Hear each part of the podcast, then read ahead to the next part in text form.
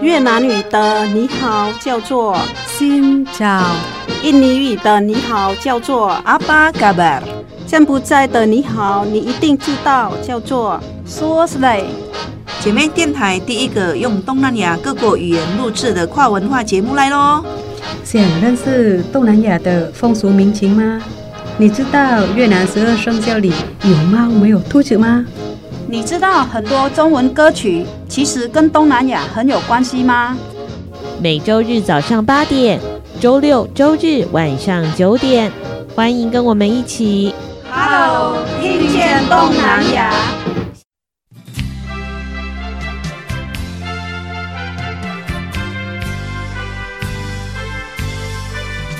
各位听众朋友，大家好，欢迎收听 Hello，听见东南亚。我是傻妹翠痕，我是小魔女梁琼丹，新找找个吧，找鸡找 M。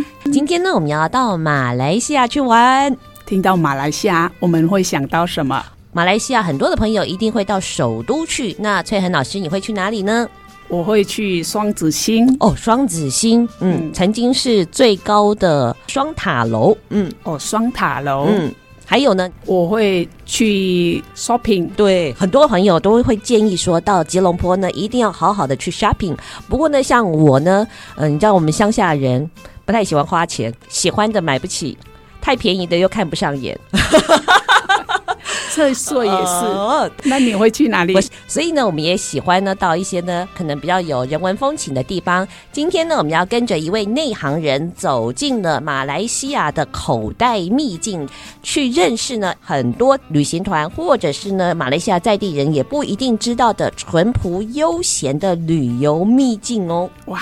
今天很棒，已经有来过我们节目的谭家祥大哥会带我们走进马来西亚的秘境哦。嗯。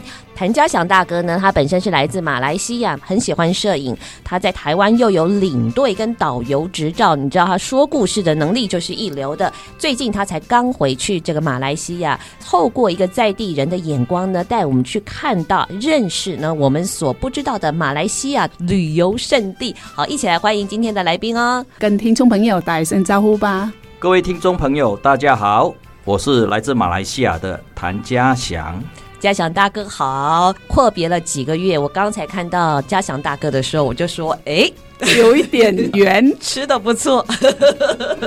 对，因为回去都会，因为三年多没回去了嘛，所以回去一趟当然就是要大吃大喝补回来。我们家祥大哥是一位美食家，也是一位生活家，他自己非常的善于料理，但是最想念、最美味的一定还是家乡味啦。哎，没错。你回马来西亚待多久啊？哎，我这次回去待了十二天。十二天就胖了几公斤？大概至少三公斤。那那也是至少至少，因为会去吃很多家乡的美味的小吃嘛，所以今天的节目当中呢，我们可能呢也会跟着我们家祥大哥的舌尖，好好的品尝哦，在各个地方呃有一些不为人知的国民美食。我知道你是在马来西亚的吉隆坡长大的嘛，对不对？是。所以第一站我们一定会先回到马来西亚的首都吉隆坡。哎，这个你十二天算对台湾人来说蛮奢侈的假期，不是过年哦，对对。因为刚好国历的跨年，所以那边有好几天的那个年假。哎，这十二天你都在？因为我妹他们都有安排了那个旅游的行程，啊、对，哎，所以我们就是一边玩一边吃。哎，妹妹也在呗吉隆坡嘛，对不对？对对，我两个妹妹一个哥哥，哎，都住在吉隆坡。这个吉隆坡算是数一数二的这个都会大城，如果在都市生活惯的，应该也会想要到其他不同的地方去走走喽。对，那我个人的话，我回去的话，我都会呃喜欢到一些小地方，一些渔港，或者是一些比较偏乡的一些小镇。因为台湾每天生活在车水马龙嘛，那回去的话就想要静一静，会到一些比较小镇去待个几天，那个地方待个几天这样子。嗯，那所以是你们的七龙坡是在马来西亚的中部，对不对？对，在西马，嘿，马来西亚有分东马跟西马。那吉隆坡是在西马的中部，西马是指就是下面是新加坡，上面是泰国。啊，就是马来半岛这个地方。那如果是东马的话，就会指，哎，就是下面是印尼的加里曼丹，东马的话就是沙巴、沙劳越，中间有一个小国家叫做温莱。然后下面就是印尼的加里曼丹。首先，我们先来认识吉隆坡这个城市喽。吉隆坡的呃中文翻译叫吉隆坡嘛，不过如果是马来文的翻译，它应该是吉隆坡马来文叫做瓜拉隆坡。瓜拉的话，其实马来西亚你会发现很多的地名哈、哦，它前面有个瓜拉，嗯、哎，那个英文字母的的拼法是 K U A L A 哦，瓜拉。瓜拉的话，在马来语它其实是河口的意思。哦，就是我们所谓的那个，就河流出海口啊，河流的出海口，哦，河口。那隆波的话，隆波它是一个叫做沼，就是烂泥巴、泥泞的意思。哦，其实因为早期呃吉隆坡是巴生河的出海，哦，出海口，所以它这个地名就是说呃烂泥巴的出海口啊，因为它的地理环境的关系，哎，是这样子取名的。那个瓜拉就是。河口的河口的意思哦，合起来就是泥泞的出海口哦。不过这个字好像常常会出现在马来西亚的地名里面，对不对？对，你会看到很多嘿。那我等一下会介绍，比如说我这次回去有到一个叫做鼓楼的地方，嗯，哦，那个地方叫做瓜拉古老哦，瓜拉古老也是前面有个古老，哎，有一个有个瓜拉，哎啊，然后我这次回去也有到一个叫做瓜拉斯不当。那中文翻译叫做十八丁。嗯，哎，它也是前面有个瓜拉，那你听看到瓜拉的话，就是河口的意思。河口，所以有点像那种淡水河口是什么之类的哦。但是你是两条河，对，比如说台南的那个安平啦，嗯，哦，或者是淡水，它也是淡水河的出海口哦，类似这样子的一个地方，就会它的地名就会有一个瓜拉在前面。哎，那我打岔一下啊，你刚才说到巴生河，巴生河，因为我知道马来西亚有一个很有名的叫做巴生肉骨茶，跟这个有关系吗？有关系，嘿，马来西亚人都认为说肉骨茶的起源地是在巴生。哦，巴生，那对，因为早期巴生就在雪兰莪州，就是一个港口。早期他们出海去捕鱼啦，或者是呃货船要出去啦，那他们因为工人都都要吃饱嘛，吃饱的话，早期他们就是弄了肉骨茶哦，因为配饭就是味道也比较重，让他们比较好下饭。马来西亚都认为。肉骨茶的起源地就是在巴生，这个算是马来西亚的代表食物之一，对不对？是的。巴生肉骨茶，肉骨茶，台台语要怎么念？巴骨德。如果是马来语呢？呃，马来语也叫巴骨德。啊，巴骨德，一样哎。如果马来西亚的，就是回教徒、穆斯林，他们是不能吃的。哦，对对对，对，因为他们因为它是猪肉，就是因为有猪肉，所以不能吃。对对对，肉、嗯、因为巴骨德它。重点就是就是猪肉，猪的各种部位，比如说你喜欢吃排骨，你喜欢吃猪脚，或者是你喜欢吃猪的哪个部位，它那个都可以让你选择。今天呢，我们就要以吉隆坡为起点哦。等一下呢，我们的嘉祥大哥呢要带我们往北走。走访这个马来半岛上面呢，有很多非常有趣、淳朴的小镇跟城市，来看看呢。不仅是有历史，而且呢也非常具有人文风情。当然，美食一定是少不了啦。好，稍微休息一下，再回到我们的 Hello，听见东南亚。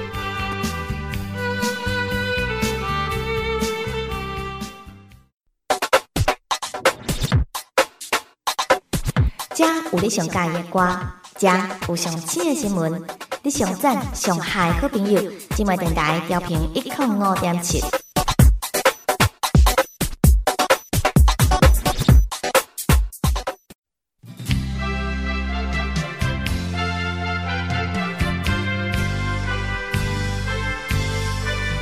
继续回到我们的 Hello，听见东南亚。今天来到节目当中的呢是呢拥有台湾导游跟领队执照的谭家祥大哥，他很客气哦，他竟然说呢他对台湾的历史的了解呢比马来西亚还详尽，哎，怎么说呢？对，因为毕竟在台湾居住的的时间比马来西亚还多，嗯，那也因为之前带很多的国外的朋友，哎，他们来台湾就是带他们去玩，那讲解台湾的呃历史地理。哎，所以可能这这方面的的机会会比 介绍马来西亚还多。好，今天呢要让嘉祥大哥来介绍自己的故乡呢，而且呢也是呢回乡一定会去拜访的几个景点，家人跟内行人才会去走的这个口袋旅行名单。首先，嘉祥大哥想要带我们去哪里呢？一般台湾如果是到马来西亚观光的话，当然大的景点哦，比如说到吉隆坡哦，会到双子星，会到黑风洞，呃，到马六甲哦，或者是到槟城，嗯，哦，甚至是一些岛屿哦，比如说呃，兰卡威、班克岛，班克岛可能台湾比较少人去。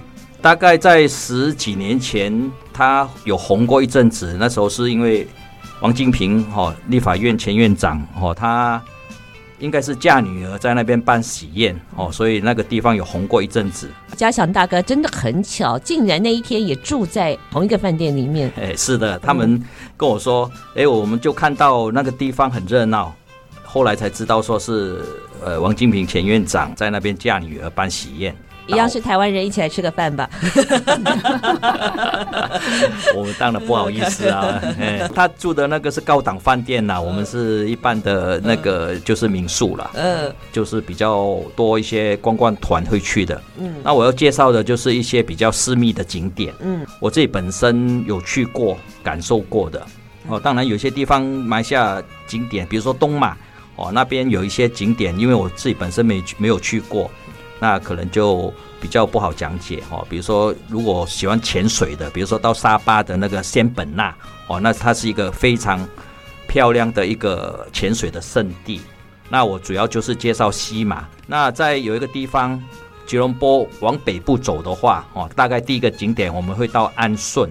安顺这个地方，安就是安静的安，安，安全的安，那个顺利的顺，在马来文叫做德洛因丹。中文的翻译叫做安顺，那安顺这边它有一个最著名的就是有一栋那个安顺斜塔，它是一外观看似像一个八层楼高的一个斜塔，嗯，哎，它当然没有像意大利有意大利的那个比萨斜塔那么有名嘛。嗯，那它为什么会斜？是因为它这个斜塔早期哈，它它的顶楼那边是一个蓄水池，如果有到过马来西亚，你会发现说。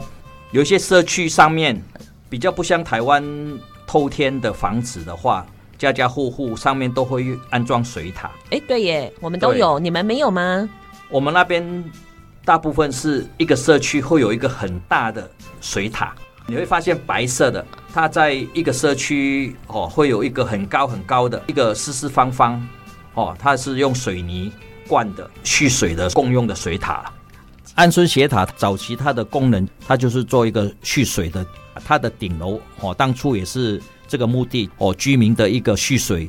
那后来是因为霹雳河泛滥，霹雳河是在马来西亚算是第二长的河流哦，在西马是最长的，因为它呃泛滥，那造成那个土壤哦，就是有点土质松软，那就造成那这个安顺的塔它就斜了哦，斜了。那斜了以后，后来马来西亚政府就是不让它作作为蓄水的这这个用途，那改成变成一个观光的景点哦，他就把它呃上面放了一个大的钟。那在好几年前，马来西亚政府也把它列为一个国家国家的遗产。那在安顺这边的话，去过好几次，因为有认识当地的一个民宿的朋友，大概十年前哦，有一次去，他就。带我们，他说有一个私密的景点哦，他认识一个捕鱼的船家。那船家他发现，在霹雳河某一段的支流那边哦，他发现有非常数量非常庞大的白鹭鸶。北灵溪，北灵溪。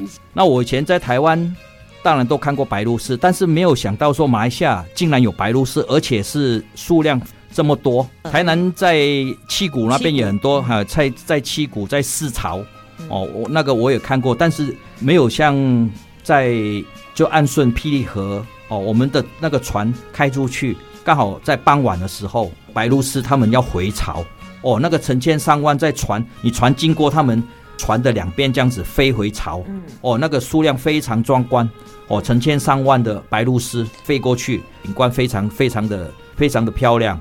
那个数量真的是嘿蛮震撼的，因为它两旁有一些红树林，它那边有红树林，它有一种叫做海桑树，哦，有一种海叫做海桑树，萤火虫很喜欢，就是在那边生长。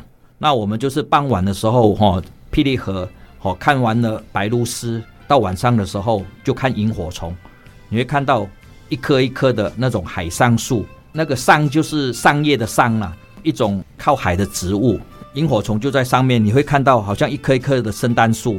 非常漂亮，漂亮。哎、欸，我都会想说，萤火虫是在淡水呢，因为我呢小时候的我家的时候，那时候我觉得是都没有污染，所以呢，全部晚上你以前都是有蚊帐的的才能睡觉嘛，那我们就是萤火虫都会跑进蚊帐，所以所以你是说是海海旁边也是有很多萤火虫就对了。对，那、啊、当然就是它那边的环境哦，水质、嗯、哦。好的话才会有萤火虫，就就像它比较没有污染的地方，比较纯净的地方，对，纯净的地方，像台湾那玛夏，因为我本身也喜欢拍照，我也会去拍萤火虫。嗯，哎，那时候十年前那时候还不会拍，而且没有带那个摄影的脚架去，也没有带单眼相机，那时候就很很单纯的那个手机，哎，那拍照功能呢还不是很好，所以看得到，但是拍不出来。哦，那个萤火虫就是一棵棵圣诞树，非常的漂亮。交响大哥跟我说，是在那个树上有好多好多的萤火虫，就像圣诞树一样这样子发光，哇，让我觉得这这画面一定非常的壮观，而且很特别惊艳。我原来我们到那个安顺，其实不只是看斜塔而已。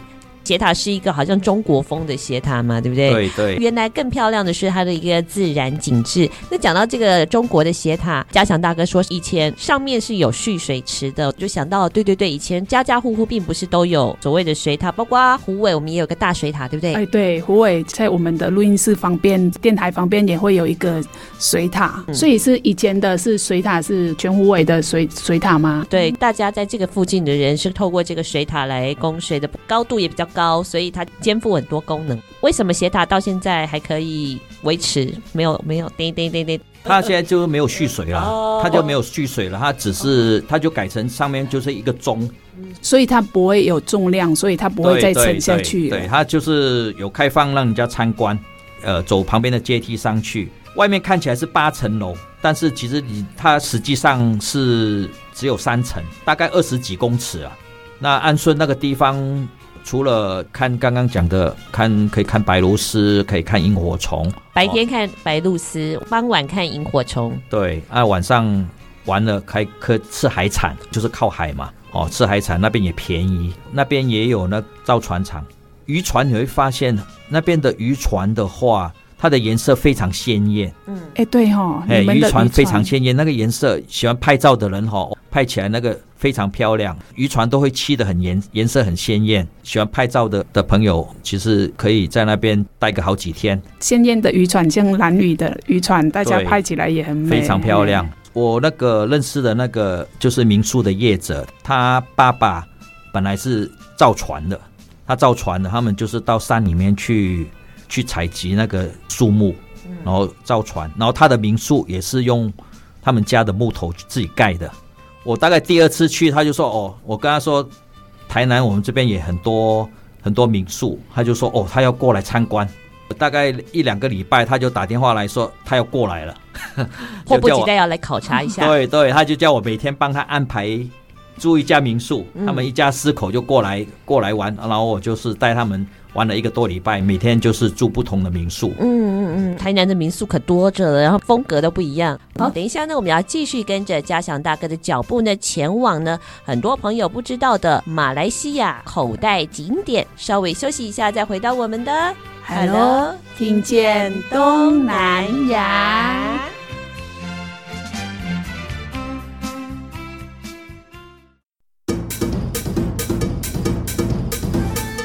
寂寞电台有你上喜的歌，寂寞电台有上新的新闻，寂寞电台是你上赞上好的好朋友，寂寞电台调频一零五点七。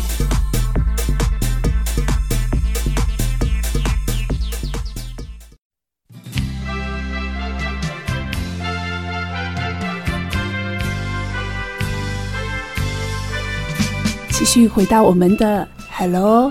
听见东南亚，今天来到节目当中的呢是呢拥有台湾导游跟领队执照的谭家祥大哥。刚才到了这个安顺这个地方，有中国风的宝塔，附近呢有渔村好吃的海产。那安顺这边的话，还有一个呃有名的食物的，就是猪肠粉。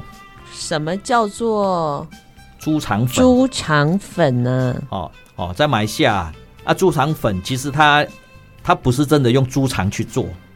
它是形状有点像猪的肠子，它其实是用呃类似我们的板条，用米浆去做的哦，去做的就是类似有点像港式饮茶里面的那个肠粉，但是马来西亚的的猪肠粉它是条状的比较多。那你你说到这个我就知道了，那我们越南也会有像那个大哥说的那个猪肠粉。你们的猪肠粉是里面是加了什么东西？马来西亚的猪肠粉里面是没有爆馅的。我们吃那个港式养茶叫做肠粉嘛，里面好像会有虾仁，或者是有的会有虾仁或者是叉烧叉烧肉。哎，那马来西亚的猪肠粉它就是就是用米浆，哎，类似台湾的板条，那它是没有爆馅的。在安顺这个地方，它有名的是它还有配着那个腌的。青辣椒一起配着吃，哦，就是猪肠粉爆料，然后配呃青辣椒，就是腌的腌的青辣椒。你一口吃猪肠粉里面就是配着这个青辣椒，嗯、青辣椒它就是有点酸，嗯、哦，有点酸辣酸辣的味道，配着猪肠粉，哦，那这是很绝配的。嗯，你们的猪肠粉是没有爆味道，我们的猪肠粉一样的东西。对，有包馅，就是米磨成浆，对不对？是，这种是在蒸熟嘛。对。所以皮很薄，然后加了猪肉加黑木耳。黑木耳哦，听起来也很好吃哎，很好吃。然后都是早上吃的，但是我们的配的就是跟着它配，有的地方会配烤肉，嗯，也很好吃哦。早上你吃的烤肉很香，因为。越南都烤的都是用淳朴的木炭烤，所以会有烤肉的香味，哦、炭香味。对，然后就放在一一碗鱼露，鱼露比较淡的鱼露，啊、然后加烤猪肉，配着猪肠粉一起吃。那通常是我们的酱料也会弄热，如果冬天它也会帮你鱼露加热，哦，也会加热。我刚才听到这两位这么说，哎，我发现你们的猪肠粉有异曲同工之妙，而且都是在早上吃，哎。是，马来西亚嘿，通常这种嘿，像猪肠粉这种都是早餐跟宵夜吃的比较多哦。哎，我们是早上也是很多，但是有可能是卖到中午也会有，但是通常是早餐的人会喜欢吃，因为它很嫩，哦很粉嫩，老人家也是很适合。哎，也对耶，就早上起来的时候，有时候食欲没有那么好，但是吃这个东西很很有食欲，而且消化又好。是，然后我就发现，哎，家祥大哥刚刚讲了一件很重要的事情，你们在吃猪肠粉的时候是要加。酸的，哎，就是青辣椒，腌过的青辣椒，嗯、腌过的青辣椒，这个其实是蛮广东式的吃法，甚至连香港本地哦，据说我因为我听香港人说，这种吃法在香港也已经没有了，但是只有在你们马来西亚可以找得到。是马来西亚很喜欢，就是像刚刚讲的这个安顺的猪肠粉会加这个就是腌过的青辣椒，另外吃所谓的哦干捞面，是干面吗？对，类似干面，嗯、那会有叉烧，看你可以选择叉烧肉，或者是有的地方还有云吞，哎，云吞，哦，云吞，云吞是什么？馄饨的，馄饨，馄饨，大颗的那种，馄饨，哦，馄饨我就知道。对，啊，馄饨的话，它就是一碗汤里面有馄饨，面的话就没有料了。当然你要加料也可以啦，你也可以就是叉烧跟跟云吞你都要，哦，当然价钱就稍微再加一点钱。有的地方还有那个鸡脚，哦，鸡脚，对，就是卤的鸡脚了。跟谁在一起捞面？就是捞面哦。嘿，你也可以选择，有的有的地方还有可以选鸡脚。那吃这些干捞面的话，我们就会配那个腌腌的青辣椒，然后加一点酱油下去，也是一口面加一口那个辣椒。这样子有点酸辣酸辣的味道，青辣椒真的是太开胃了。对啊，我想说青辣椒都是绿色的嘛。对，哎，我我自己也有腌过啦，其实就很简单，就是辣椒就是切了，然后加醋跟糖嘛，就跟腌那个小黄瓜一样嘛，醋跟糖，大口的淋上去。对，就是一口 一口面，哦，一口那个辣椒，吃下去非常畅快淋漓，这个汗水都喷出来了。那刚才讲说安顺的话，可以吃到猪肠粉。那安顺还有一个还有一个很有名的就是香饼，哎，安顺的香饼，哦，香饼它有点像有点像烧饼，它的外形有点像胡椒饼啊。我们台南现在比较少，有一阵子很多那种。人家那个一个一个炉子贴在旁边的那种，它里面是包那个包猪肉的，嘿，那胡椒饼，对，胡椒饼，嗯，就是它是圆形的。我说的这个香饼，但是它里面是那个麦芽糖。那我每次回去，我都会带一整箱回来台湾送给别人。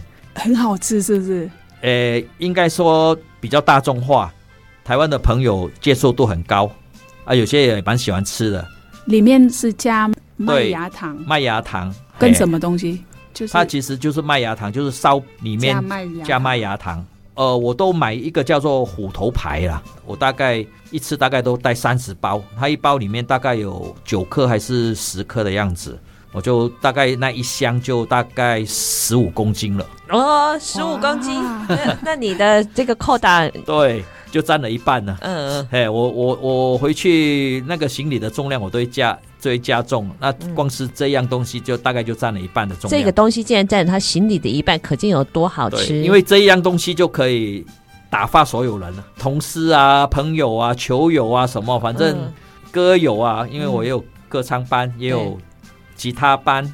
嗯啊，也有摄影班，就是还有羽球同号，对、嗯，那就是用这个去分，因为它里面有小包装嘛，嗯、这个是就是就是对一样东西就可以打发所有人的。哎，那它里面包的那个麦芽糖是软的还是脆的？硬硬的？它是脆的哦，它是脆的。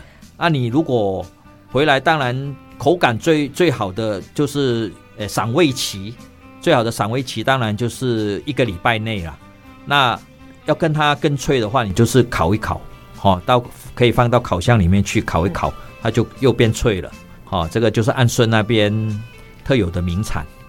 好，刚才到了这个安顺这个地方，有中国风的宝塔，然后附近呢有渔村好吃的海产，而且呢还有特色的猪肠粉以及捞面，还有让我们嘉祥大哥可以一次。满足所有人愿望的香饼，好吃好玩的都在这里啊！好，等一下呢，我们要继续跟着嘉祥大哥的脚步呢，前往呢很多朋友不知道的马来西亚口袋景点。稍微休息一下，再回到我们的 Hello，听见东南亚。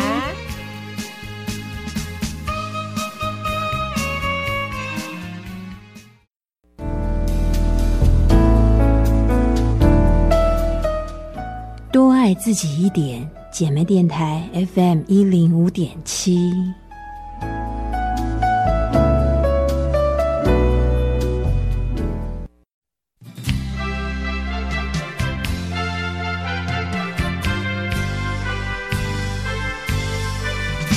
继续回到我们的 Hello，听见东南亚。今天呢，我们要跟着嘉祥大哥呢，还有呢，他随身会携带单眼相机，回到他的家乡呢，去记录了很多的自然美景。像刚才呢，我们到了这个马来西亚的安顺，因为呢有白鹭鸶，非常壮观的白鹭鸶群聚。到了晚上呢，还有自然景观的萤火虫。像我们呃翠恒老师啊，也是一个非常喜欢摄影的爱好者，他就很关心。你怎么拍才能把萤火虫拍得好看呢？诶，萤火虫，因为它我们肉眼看它是闪闪发亮哦，但是你要把它那个萤火虫的荧光拍出来的话，那你都要比较长时间曝光，大概就是至少到十秒钟以上。嗯，哦，十秒钟以上。那人你如果没有脚架的话，那你用单眼相机是没有办法，就是那个画面，因为你会呼吸，手会会有手震。所以没有脚架的话，而且船在在，动，对，船在动哦。除非说你可以要求船家先停在那边，但是哦，哎，你们不是下船拍的，你们在船上拍的，就是船会经过萤火虫的旁边，大部分是在船上看的。嗯，哎，它会靠近，靠近让你很近距离的看。嗯、所以那个树是在海的上面就对了。对对对，圣诞树上的灯泡哇，好美哦！你又想满满整个山都是圣诞树。好，接下来呢，我们还要继续呢走往呢安顺附，也有很多好玩的地方，甚至呢是具有考古意义的会所。很多考古学家、人类学家，他会去找出呢人类它的演化，甚至呢可能在马来西亚多久多久之前，已经可以证明有很多的人类居住在此了。是在马来西亚有发现有一个地方叫做玲珑谷的，发现一个人类的遗骸，经过考古学家的考究，哦，它的生存的年份已经超过一万年，称它所谓的霹雳人。哦，有比如说有我们。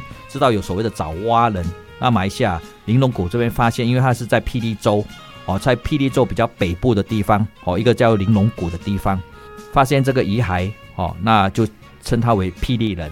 那马来西亚有五个所谓的世界遗产哦，被列为教科文组织他们评定。那马来西亚有五个地方呃有列入所谓的世界遗产，那这五个地方就是沙巴州的神山。很多台湾的观光团还会，如果喜欢爬山，嗯，哦，喜欢玩水，会到自然景观嘛，对不对？对，那沙巴州是一个很好的一个选择的地点，因为那边可以爬山。哦，神山的话，它的海拔有诶四千多一点，哦，比我们的玉山还要高，还要高哈。玉山大概接近三三千，大概三千八百多嘛，接近三千九。神山的话。四千，我记得是四千零多少了，接近四千一了哦，所以比比玉山稍微高。沙巴还有一个叫做仙本那哦，那是一个潜水圣地，嘿，刚刚有讲过。在神山，它也叫金纳巴鲁山，也称为中国寡妇山。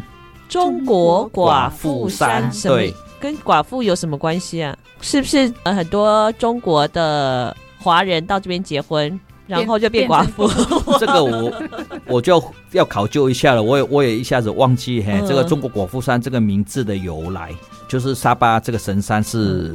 呃，马来西亚五个世界遗产之一，嗯，哦，然后再来就是东马那边沙劳越的那个国家公园，那另外就是有人文景致的，就是马六甲跟槟城，对不对？对，马六甲跟槟城也是其中一个。那再来就是刚刚讲的这个玲珑谷，哦，玲珑谷也算是世界文化遗产，马来西亚的五五大五大世界遗产之一。嘿，它那这个遗产当然它有分为文化的跟这个历史的啦，就是因为它有发现所谓的霹雳人的这个遗骸。嘿，因为超过一万年了，据说是东南亚就是出土的这个人类的遗骸里面是算是历史最悠久的、最完整的哦。对，最完整的，嗯、可以在旧石器时代就已经居住在这里了。那你有看过他的样子吗？霹雳人，你以前我小时候读社会课本嘛，北京就会有北京人、山顶洞人嘛、爪哇人嘛。哦，我今天听。嘉祥大哥才知道，原来在马来西亚也有霹雳人。霹雳人应该也是蛮小只的吧？因为在史前时代，大家应该高度都不太高。对，哎，因为他在霹雳州发现的这个遗骸，就称他为所谓的霹雳人了。这个所谓的玲珑谷，它也是在霹雳州。那刚刚讲，如果说我们我们玩了安顺，那继续北上的话，往比较山的方向哦，就会到一个地方叫金宝的。金宝的话，就是还没有到怡保。如果说要往怡保的方向的话，先到金宝。那金宝这个地方，哦，有一个很有名的叫做椰壳洞。所以顾名思义就是椰子的壳喽。它是由五个洞穴组合起来的。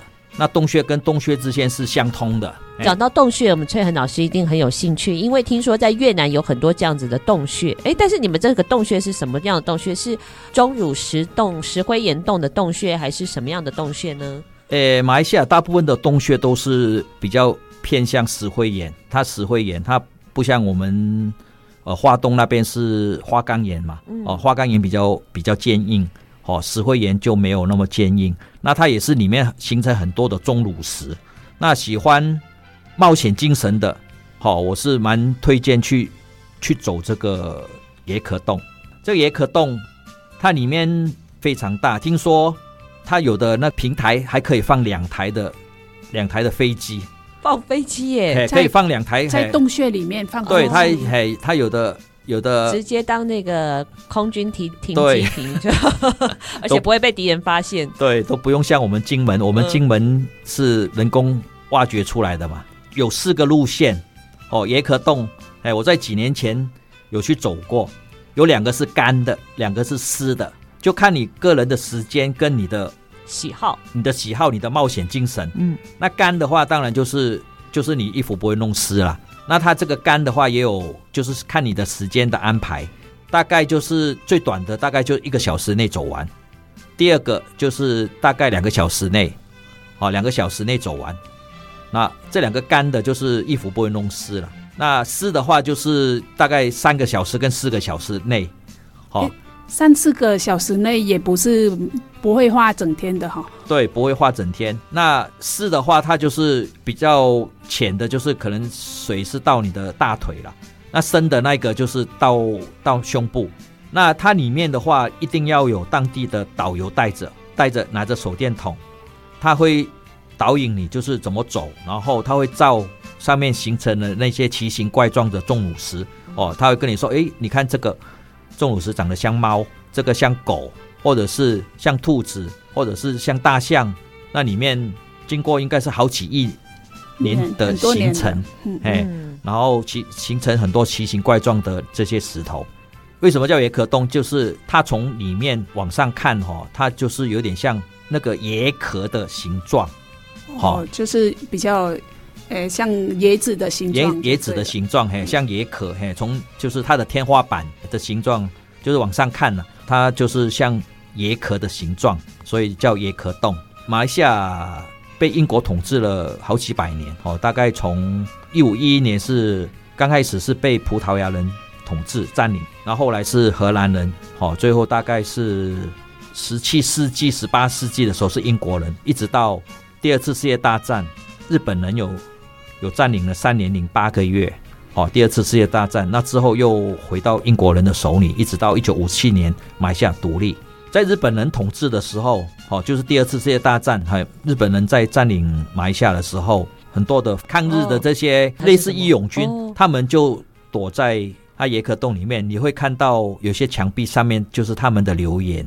其实我像你们的洞穴，像越南的中部最近也发现很多的洞穴，然后我们的中部会也会有像这样旅行，但是还蛮长的，他们都会安排两三天的，有三天的行程，有两天的行程，就是在洞穴里面过夜，因为很大，会有团队带你去，会在洞穴里面过了两夜。所以洞穴是非常的大的，很的壮观，也是有很多钟乳石。行程就是你要就准备了两三天的衣服，会有爬上去很高的山，这样应该是想要冒险的进城的人嘿值得去的地方。是这种洞穴就是一定要当地的导游带带领，嘿，不然有时候呃几年前发生的在泰国有一有一支那个足球队的小朋友。哦哎，那个在 Netflix 里面找到这部电影，我前阵子上个礼拜才刚刚看。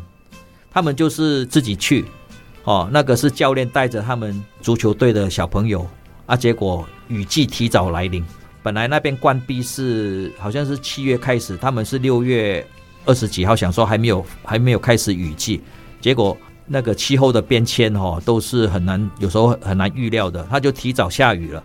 结果就，就被困在对，被困在那边，好像洞穴里面，如如果雨季也是不好。嗯、那最近我有了解，看看我十一月可以回去走个中部的地方，就是洞穴里面嘛。他们说十一月左右就是雨季，也不建议去走。对，如果雨季的话，最后一定要避开。东南亚那边大部分雨季会发生在就是下半年了，啊，嗯，对，就是比较靠年底的时候，就是因为东北季风嘛。哦，东北季风会带来雨量，所以所以到这个椰壳洞一定要有专业导游带。对，那你们越南的也是一样要有专业导游吗？因为既然都已经要过夜了，所以像椰壳洞，我听说通道啊非常的多，非常非常多，像蚂蚁窝一样。对对，没错，那个你买票，他就会有专门的导游会带着你走。哎，他有的太大了，对，就是有的。呃，路线它至少可能说八个人、十个人，他才能成团。时间越长，就是比如说湿的啦，那个需要的人数，比如说八个人、十个人。那如果说前面干的，哦，可能你三四个人他也带你啊，嘿，因为那个时间比较短。就是喜欢冒险的，我是蛮推荐，就是带着衣服去那边哦，走那个水路，哎，你会会有蛮。就是蛮深刻的体验，嗯蛮深刻的体验。对，我以前看那个课本啊，就是有那个钟乳石洞，通常就是在我们中国的广西桂林嘛，就是往下掉的。那我今天才听嘉祥大哥说，原来钟乳石洞里面会有很多可爱动物区，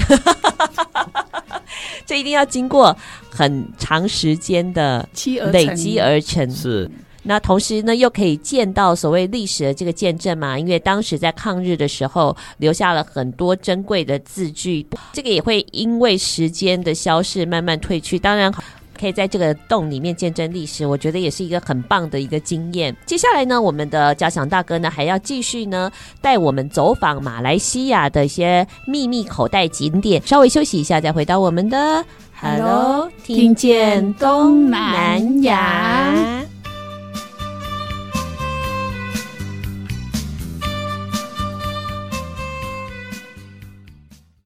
本节目由内政部新住民发展基金补助直播，让我们为新住民在台湾的认真努力喝彩加油！